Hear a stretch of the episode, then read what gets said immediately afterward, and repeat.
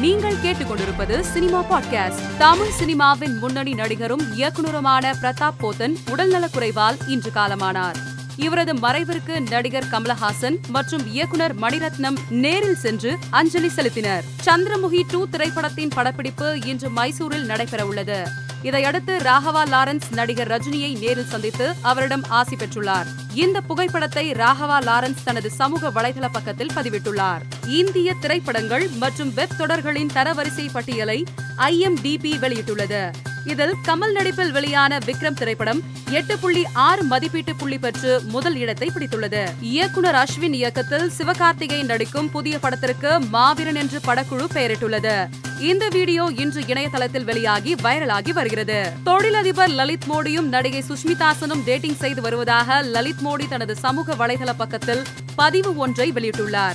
மேலும் சுற்றுலா சென்ற இடத்தில் இவர்கள் எடுத்துக்கொண்ட புகைப்படங்கள் இணையதளத்தில் வைரலாகி வருகிறது. நடிகர் விஜயின் சொகுசு கார் தொடர்பான வழக்கில் சென்னை உயர் நீதிமன்றம் இன்று தீர்ப்பு வழங்கியது. இறக்குமதி செய்த காருக்கு இரண்டாயிரத்தி பத்தொன்பது ஜனவரிக்கு முன் முழு நுழைவு வரி செலுத்தியிருந்தால் அபராதம் விதிக்கக்கூடாது என்றும் இரண்டாயிரத்தி பத்தொன்பது ஜனவரிக்கு பின் நுழைவு வரியை முழுமையாக செலுத்தியிருக்காவிட்டால் அபராதம் விதிக்கலாம் என்றும் கூறி வழக்கை முடித்து வைத்தது. மேலும் செய்திகளுக்கு மாலைமலர் டாட் காமை பாருங்கள்.